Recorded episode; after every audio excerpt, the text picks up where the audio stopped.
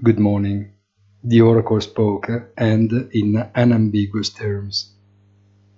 Markets expected to hear completely different words and landed sharply on the unequivocal reality of monetary tightening that could prove even tougher and above all lasting than the worst forecasts.